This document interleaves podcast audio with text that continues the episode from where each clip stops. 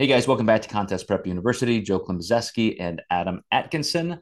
We are talking about how to avoid burnout, this time transitioning for episode two into exercise variety. And as I was speaking in the last episode about the resistance I get from clients, uh, here's another one on the training side, Adam, in that it, it used to be, I guess there's probably an era where people thought like quote muscle confusion was important. And so you just go in and you eclectically if you didn't have a new set of exercises or things to do every workout you know that was not the right thing to do.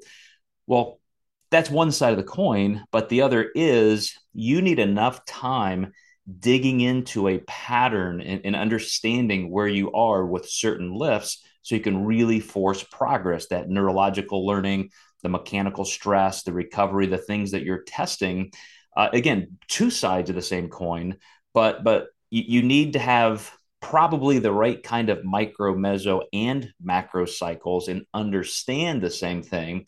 But I also I, I have learned more recently than not to give clients some leeway. You know, whether it's a utility day where okay, this is the day you get to kind of pick what you want, take it off if you need to rest but if you feel like you didn't cover some things or you recovered in, in an area that you're trying to prioritize, you could do a little more. But giving some um, room for for just that that marginal desire, what you feel like doing that day, can be helpful. But uh, curious what you do for for exercise variety and how you like to program that. I, I like what you said about giving some freedom. I wish I feel like a lot of my clients are type A and and maybe I should try to explore that with them more on like an intuitive training day almost to speak. Uh, but I also don't want them to feel like I'm being lazy on a day of the week on their training either. Um, typically what I do is I I do a two week rotation so they have week 1, week 2. Um, it may be a little bit longer than that if I maybe want like, you know, a leg day every 10th day or something like that. Maybe someone that doesn't need to grow their legs that much.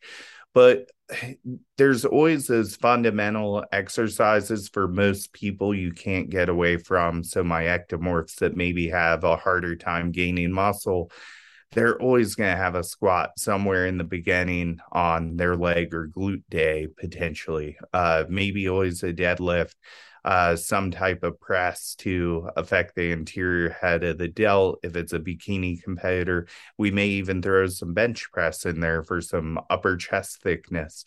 So those are my almost non-negotiables. Like we're always going to have a protein carb and fat allowance but then my other like fun exercises or accessory works are kind of like the Pop Tart you throw into the equation. So we don't just eat Pop Tarts all day and we don't just do cable kickbacks all day either.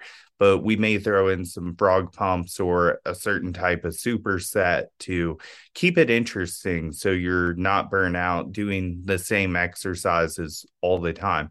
I will do some short programs here and there where they are just focusing on the main lifts.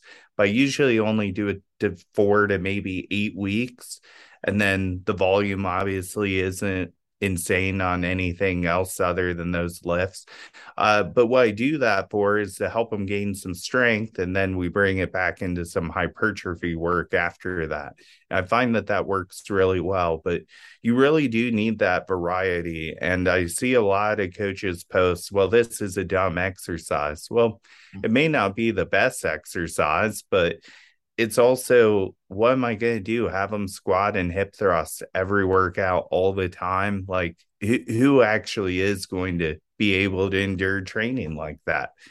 Yeah, I think you said it perfectly in that there are some things in a training block that are non negotiable because that's the focus.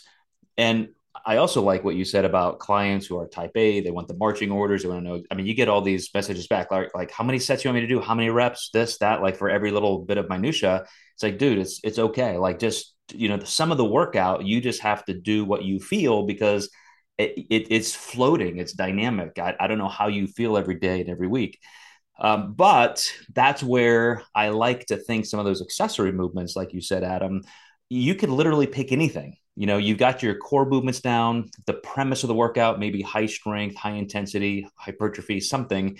And then it's like there there's some margin for you to just do what you feel you need to do. And, and i realize some clients don't want to hear that. Um, I, I get what you say like like it could appear lazy if you're not programming every single thing but I, I think that's that's where we need to go. And that's part of inducing a layer of flexibility that avoids burnouts so, in the next episode, guys, we're going to talk about how to do this with food. Stay tuned. We'll see you next time in Contest Prep University.